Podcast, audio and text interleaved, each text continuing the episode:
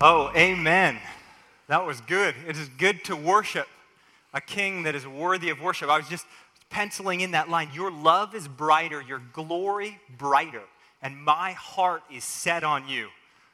Man, I want my heart to say that every hour of every day. Amen. That was off script, but I want that. I want that for me. I want that for you. That's what being a family, God's family, is about. Uh, this has been really a good week. Uh, many of you got to come to the evening of prayer, uh, whole church night of prayer last Monday. That's been such a delight. This has been really the, the first year that I've ever gotten to be a part of that at Grace Bible Church. Um, and it's just been splendid, really, to come together intentionally around prayer. There was um, a sister in Christ, she was leading her section, and she, she walked up, and uh, I think the first words out of her mouth were, You know, you remember the good news, you remember the gospel. And then she quoted John 3:16. And you know, it's, it's funny because I, I, probably learned that about six, but, but you know, it was just so wonderful to be refreshed by a sister in Christ. Have her say, For God so loved the world that he gave his one and only Son, that whoever believes in him will not perish, but have eternal life. And the, the whole time was a blessing, but that was kind of the pinnacle for me. Um, just remembering that's why we're here. God so loved the world. And we've been in the Sermon on the Mount. Um, if you want to turn in your Bibles, we're going to be in Matthew 6. But that is, that is the point. This is a response to God's love. And I just sort of want to open with uh, what I, where I think the Sermon on the Mount fits in that wonderful gospel. The gospel begins with God sending his son in our place that we could be invited in as children of God. But that isn't where it ends, right? The, the gospel doesn't end with, okay, I guess I'm forgiven, God will put up with me. He invites us in as children. He wants a flourishing life for us. And that's really the story Matthew tells in his gospel. Uh, in Matthew 4, actually, the first command that G- Matthew records of Jesus is Jesus saying to the people, Repent, for the kingdom of heaven is at hand. So Jesus starts by saying, you know, the, the entry point to this belonging, to this, this eternal life, is, is repentance is recognizing that we are broken and we need Christ's forgiveness. But that isn't the end of the conversation.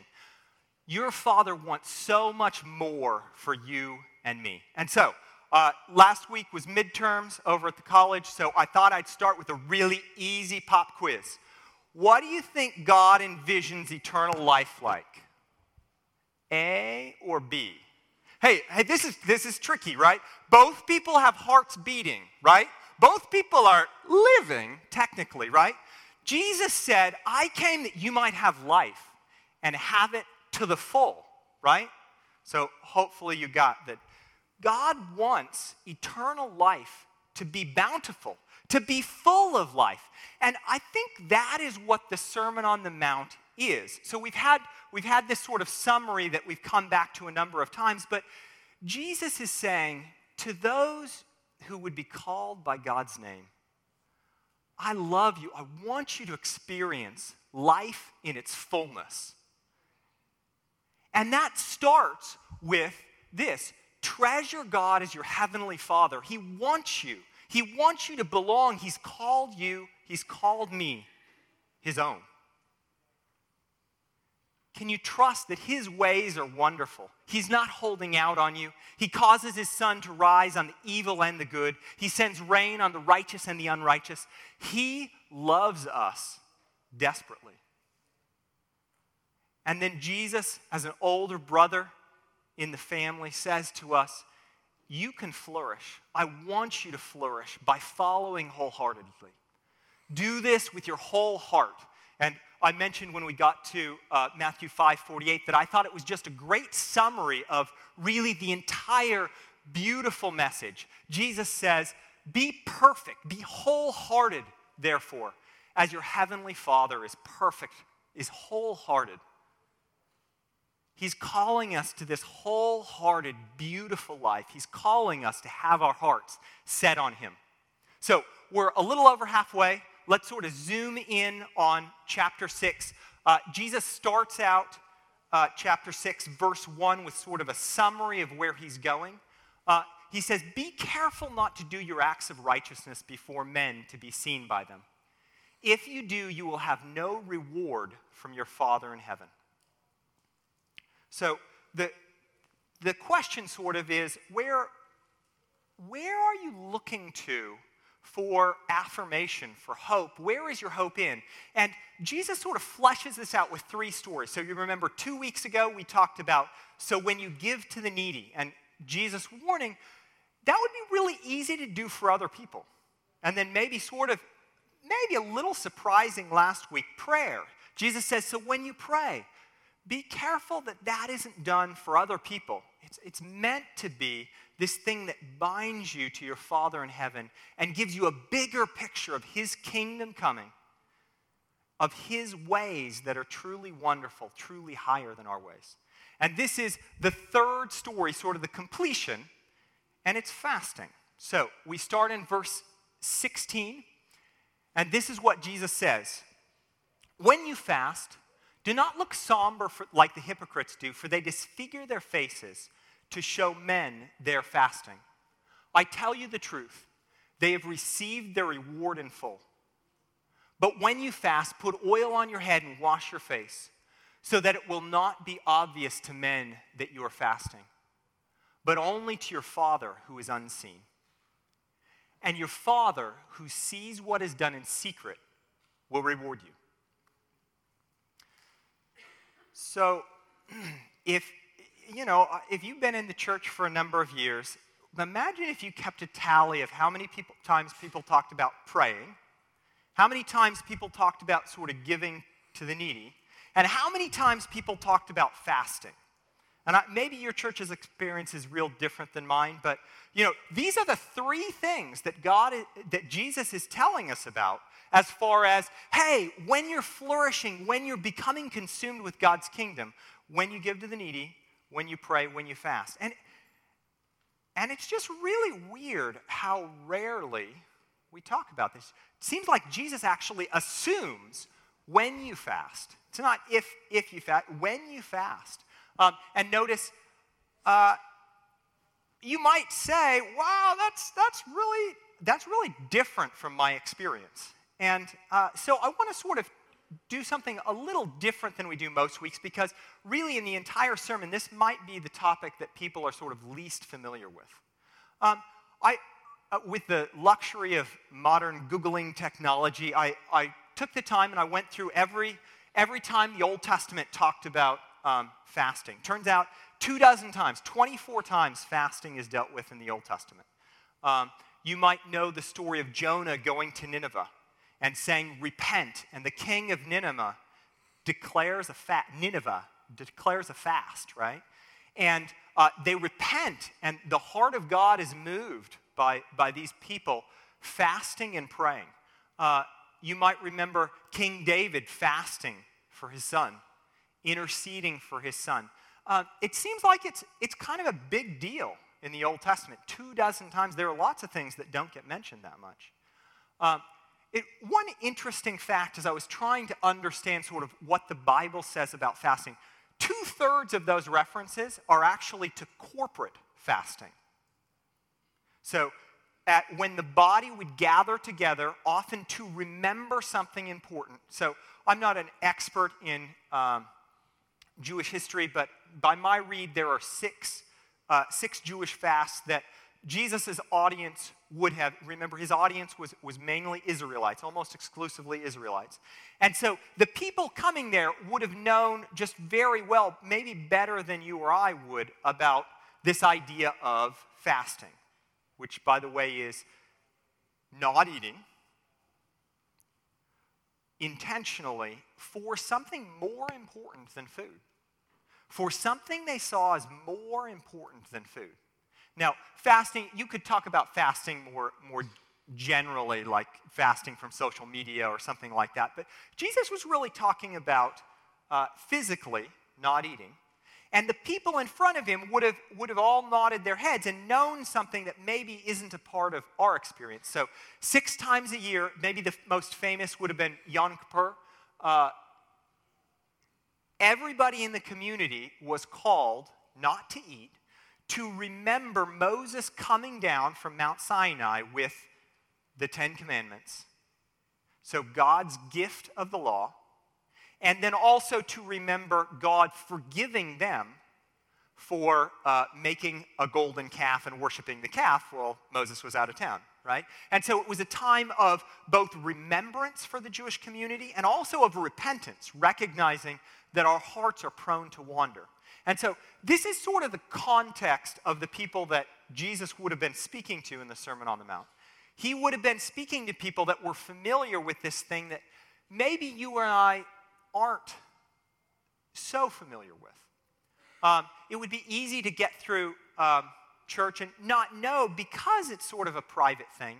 Um, you might not know that the person sitting in front of you and two seats to the right actually fasts regularly because it's not something they would talk about, right? So you might say, well, okay, that's, that's sort of an Old Testament thing. And I could tell you, yeah, it was written about 10 times in the New Testament, this, this being one of them. Um, and uh, you could say, well, okay, I, I, sort of get that. Interestingly enough, even in the New Testament, it's written predominantly about fasting together for something. I don't know if any of you uh, heard about or got to partake in the, the, the fast for the children of Nacogdoches yesterday that I think it was 11 pastors throughout the community asked us um, to consider being involved in. And that's, that's really, honestly, unlike anything I've, I've ever been a part of where the pastors in a town would invite people to pray corporately. But that would have been, that would have been common for, for the Jewish believers. I suspect most of you have, have never thought this thought, but I just, for, for any who have, I want to I wanna specifically address one scripture. In Matthew 9, Jesus is asked why his disciples don't fast. And Jesus says, How can the guests of the bridegroom mourn while he is with them?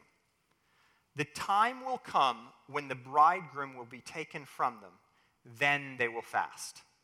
Okay, so Jesus is pretty explicitly saying his disciples will fast, right? Very occasionally I've, I've run across people who've read that and said, well, you know, um, maybe that means kind of, I mean, we know Jesus, so, so fasting, we can kind of skip that. That's not very important. And I think that's really, the reason I bring that up actually is I think it's a really important opportunity to talk about how do you read Scripture? You read that and you say, gee, what should I do with that? If you were to hold on to one principle of reading Scripture, I would say, make it this. You want to interpret Scripture in terms of the rest of Scripture. So you might say, gee, let's, let's sort of test that view. Maybe, maybe we're kind of done with fasting, we know Jesus, um, with other scripture. So, for instance, what happens when Jesus is baptized in Matthew 4? Well, he goes into the wilderness and he fasts for 40 days. Well, Jesus was sinless, right? So this isn't an issue with, uh, you know, if God, if I were sinless, I could just not fast. Jesus has perfect communion with the Father, right? So this isn't an issue of, gee, if I just, you know, maybe, maybe if you have better communion with the Father than Jesus, this isn't an issue for you, right? Um, well, what about after Jesus' death and resurrection? Well, again, I think it's so important to, to look at Scripture and try to understand what is the Bible saying about this thing that is uh, commonly referenced. So I want to flip to uh, Acts 13. Acts 13, verse 2. Um, now, this Saul has become a believer. If you know Saul, who later became Paul, later wrote actually the majority of the New Testament. He is in Antioch. He's praying with believers, and I'll pick up in verse 2. While they were worshiping the Lord and fasting, the Holy Spirit said, Set apart for me Barnabas and Saul for the work to which I have called them. So after they had fasted and prayed, they placed their hands on them and sent them off. Clearly, the Apostle Paul saw fasting interwoven with two things, interestingly enough worship, fasting with worship, and fasting with prayer, if you, if you listened closely there, as something really important for a New Testament believer, for you and for me. Not because of some miserable duty, but because God wants us to flourish. God wants us to rejoice. So, I mean, I guess one would then sort of have to say, well, what about Christian history? If you were going to if you were going to let me sort of have maybe a couple of principles for interpreting Scripture. Just one is interpret Scripture in terms of Scripture. Two is you ought to be cautious if you read Scripture and you get a different conclusion than those believers who've gone before us for the last 2,000 years, right? Uh, well, for the last, for the majority of the last 2,000 years, um, fasting has been incredibly common. In fact, in um, in churches that have high liturgical practice, often fasting is institutionalized uh, during Lent, the 40 days leading up to, uh, to Easter. And uh, John Wesley, the 1700s evangelist preacher, we actually sing some of the songs. He was a hymn writer. He actually would not ordain a pastor who didn't fast two days a week, Wednesdays and Fridays. He saw it as really important. And so I need to ask myself, you need to ask yourself, okay, we're in a culture that is sort of driven by convenience and pleasure, right? Uh, that's in case you're watching TV and you're wondering what those commercials are marketing to. It's pleasure, gratification, quick gratification. And we've lost this practice that is about anything but gratification. I contend you should be cautious there. You should ask, why is it that fasting isn't a part of my life if it's not a part of your life? And Jesus so much assumes that it's a part of your life that he doesn't really get into it too much in this text. But I do want to ask this question why fast? Um, I think the answer, you can go through scripture. We've talked about Nineveh, we've talked about Jesus. And I have sort of a list, but my list starts here. You fast to be weak. Okay? So let's not just over spiritualize this. When you don't have food, you don't feel as good, right? Longing for food is a natural longing. Um, when I don't eat, I'm grumpier. When I fast, it's harder to forgive other people because I don't feel real good. I'm cranky. You're weaker physically, maybe mentally but it's for a purpose. Why would we intentionally weaken ourselves? And this is sort of the list that I've, I've sort of summarized. The first and foremost answer is intimacy with God. Um, I remember uh, I grew up in a church that, uh, you know, we never talked about Lent or anything else. And so the first time I discovered this was about 20 years ago. I was a freshman in college and I was at a church and um, they said, Hey, there's this thing called Lent. I thought it was so amazing. My roommate and I agreed that we would give up sweets and TV for all 40 days. I loved Jesus. I gave up TV, right, for 40 whole days. And I gotta say, it was really interesting to give up something that my, my body longed for I do kind of like sweets too. Um, for something more significant. And, and it, was, it was lovely, sort of this, this being drawn back to something more significant. Um, fasting humbles you. You don't feel as perky. Uh, fasting, fasting is, is about humbling yourself before God and saying, You are God and I am not. Fasting um, notice that when, when Saul and Barnabas were fasting, that was the time in which God led them into ministry. We need the Lord's direction. Humbling ourselves, making space for what God does, might seem counterintuitive, but my life is really crowded. I'm going to bet most of your lives are really crowded. There's a lot there. And so, really, what we're doing is we're stripping away things that are somewhat essential for that which is absolutely essential. And that is our dependence on God. Direction, preparation, right? Jesus, 40 days in the wilderness preparing for the Lord's favor, recognizing that unless the Lord builds the house, the workers labor in vain. Somehow, I think fasting and also a Sabbath rest are to help us to remember I may be working hard and I may see things coming out of my hand, but unless the Lord is in it, nothing will happen. Nothing good will happen. We need the Lord's provision. We need to remember that we have the Lord's provision. And that brings me to the last thing that I think you see when you look at Scripture talking about fasting. Fasting is about remembering what is truly important. What is truly important. So let's, let's imagine you're, you're fairly familiar with uh, maybe the why to fast, but you, you sort of thought about this. Maybe you have heard about it. Well, how do you go about fasting? Um, I, would, I would say these, these are sort of the, you know, maybe a sort of a simple list. You need to be clear why you're fasting. There's, there's not much biblical precedent for people just saying, oh, you know, I'm just not going to eat for a while. I mean, it's, it's not really supposed to be a walk in the park fun. Um, by the way, uh, losing weight is kind of a, a, lousy reason to fast. It turns out um, research says that if you don't eat anything for an extended period of time, uh, your metabolism slows way down and you burn less calories. So this is, this is not like for your health. You should, this is, this is a spiritual issue.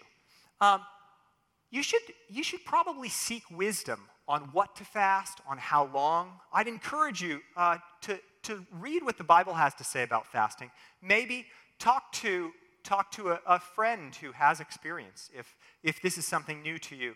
Uh, certainly, there are, there are tremendous uh, works, uh, Richard Foster's Celebration of Discipline being just one among dozens and dozens, talking about spiritual disciplines that can be a tremendous blessing to life.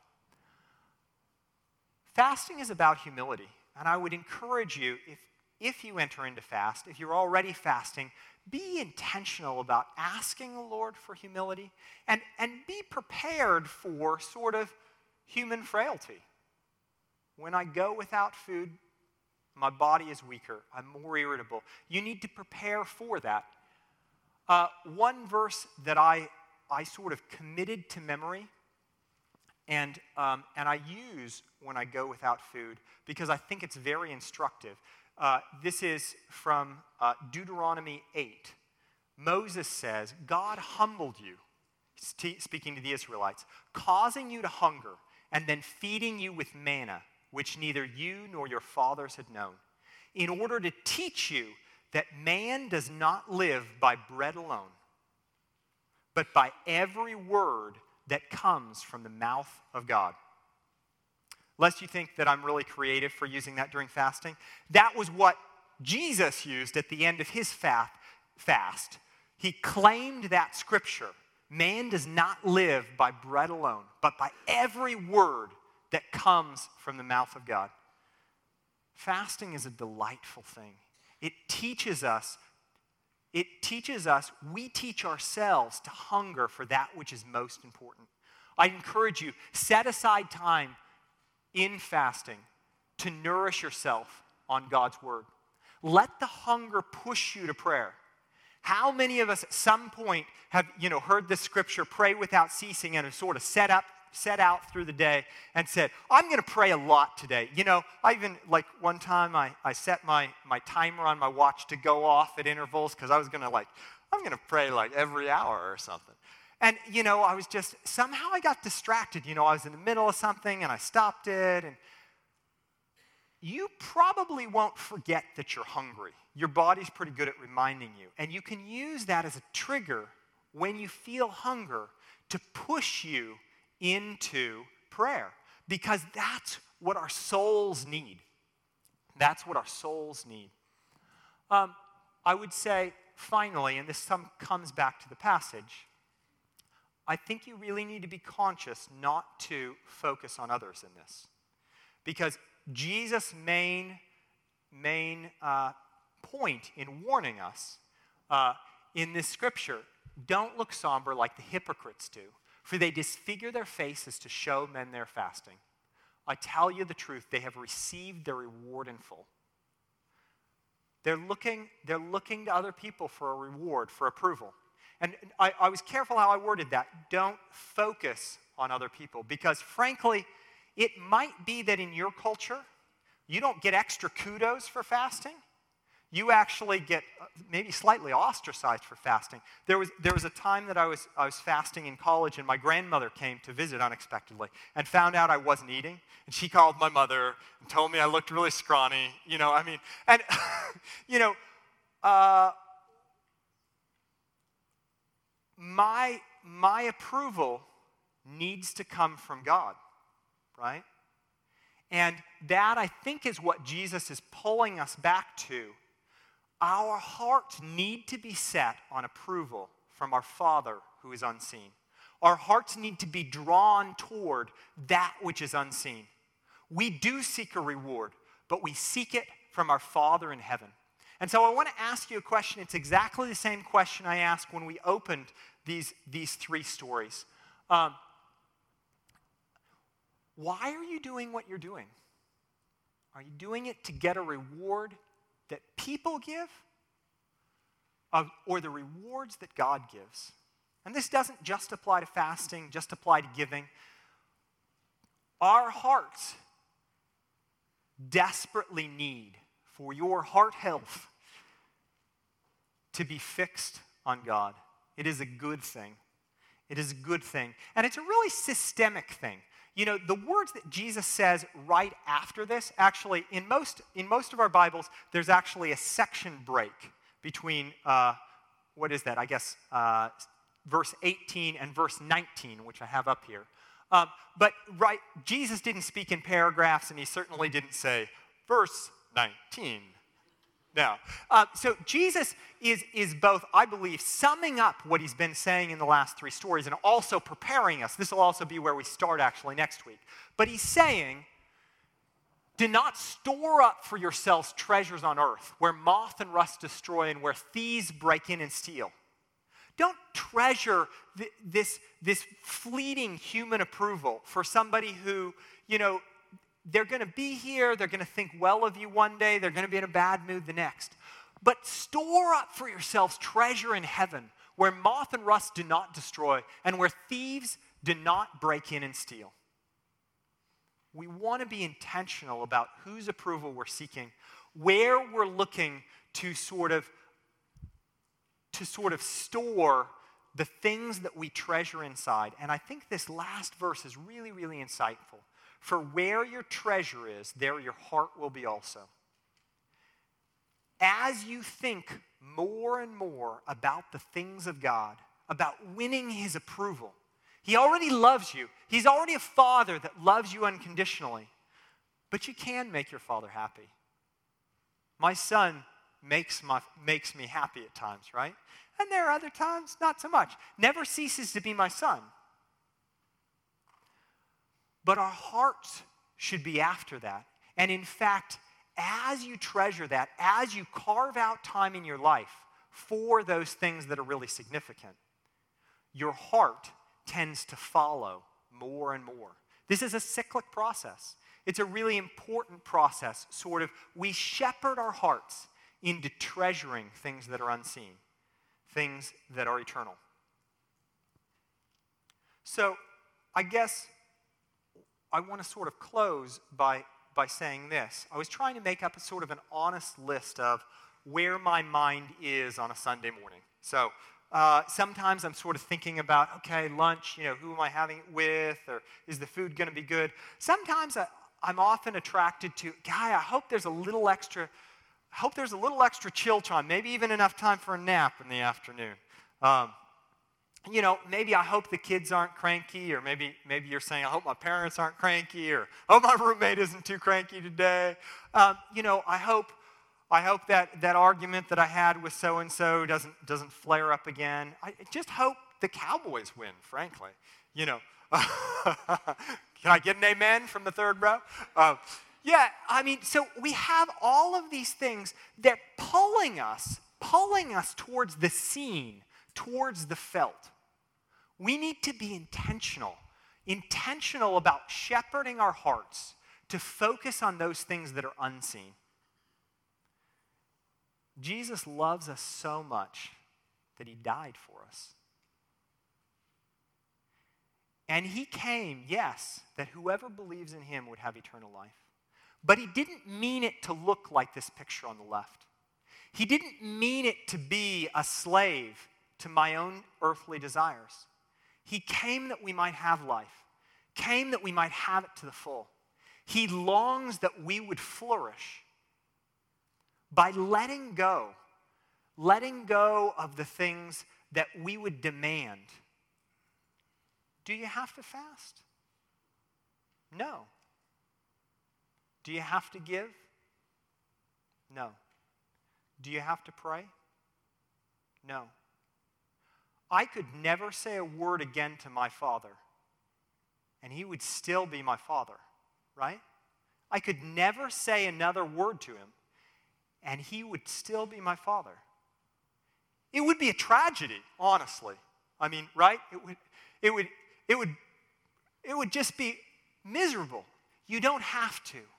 I hope you want to focus on the unseen things. I know your Father wants you, He wants your heart. He wants my heart to be after Him, to be focused on the unseen, and to live a life that flourishes in Him. Let's pray together and then come back to Him and worship. Oh Lord, our hearts are set on you. Help our hearts to be set on you. We recognize that we are pulled after all sorts of things that are shallow. Uh, maybe things that are even good but things that sometimes distract us from you. I pray that you would attract us, draw us to you, draw us into your heart. Give us a balanced view, a view that doesn't see your word as a checklist, but sees it as a lamp unto our feet, sees it as loving invitation into relationship with you, into abiding in you. I pray that you would tune our hearts, tune our minds to sing your praise this day and always. In Jesus' name, amen.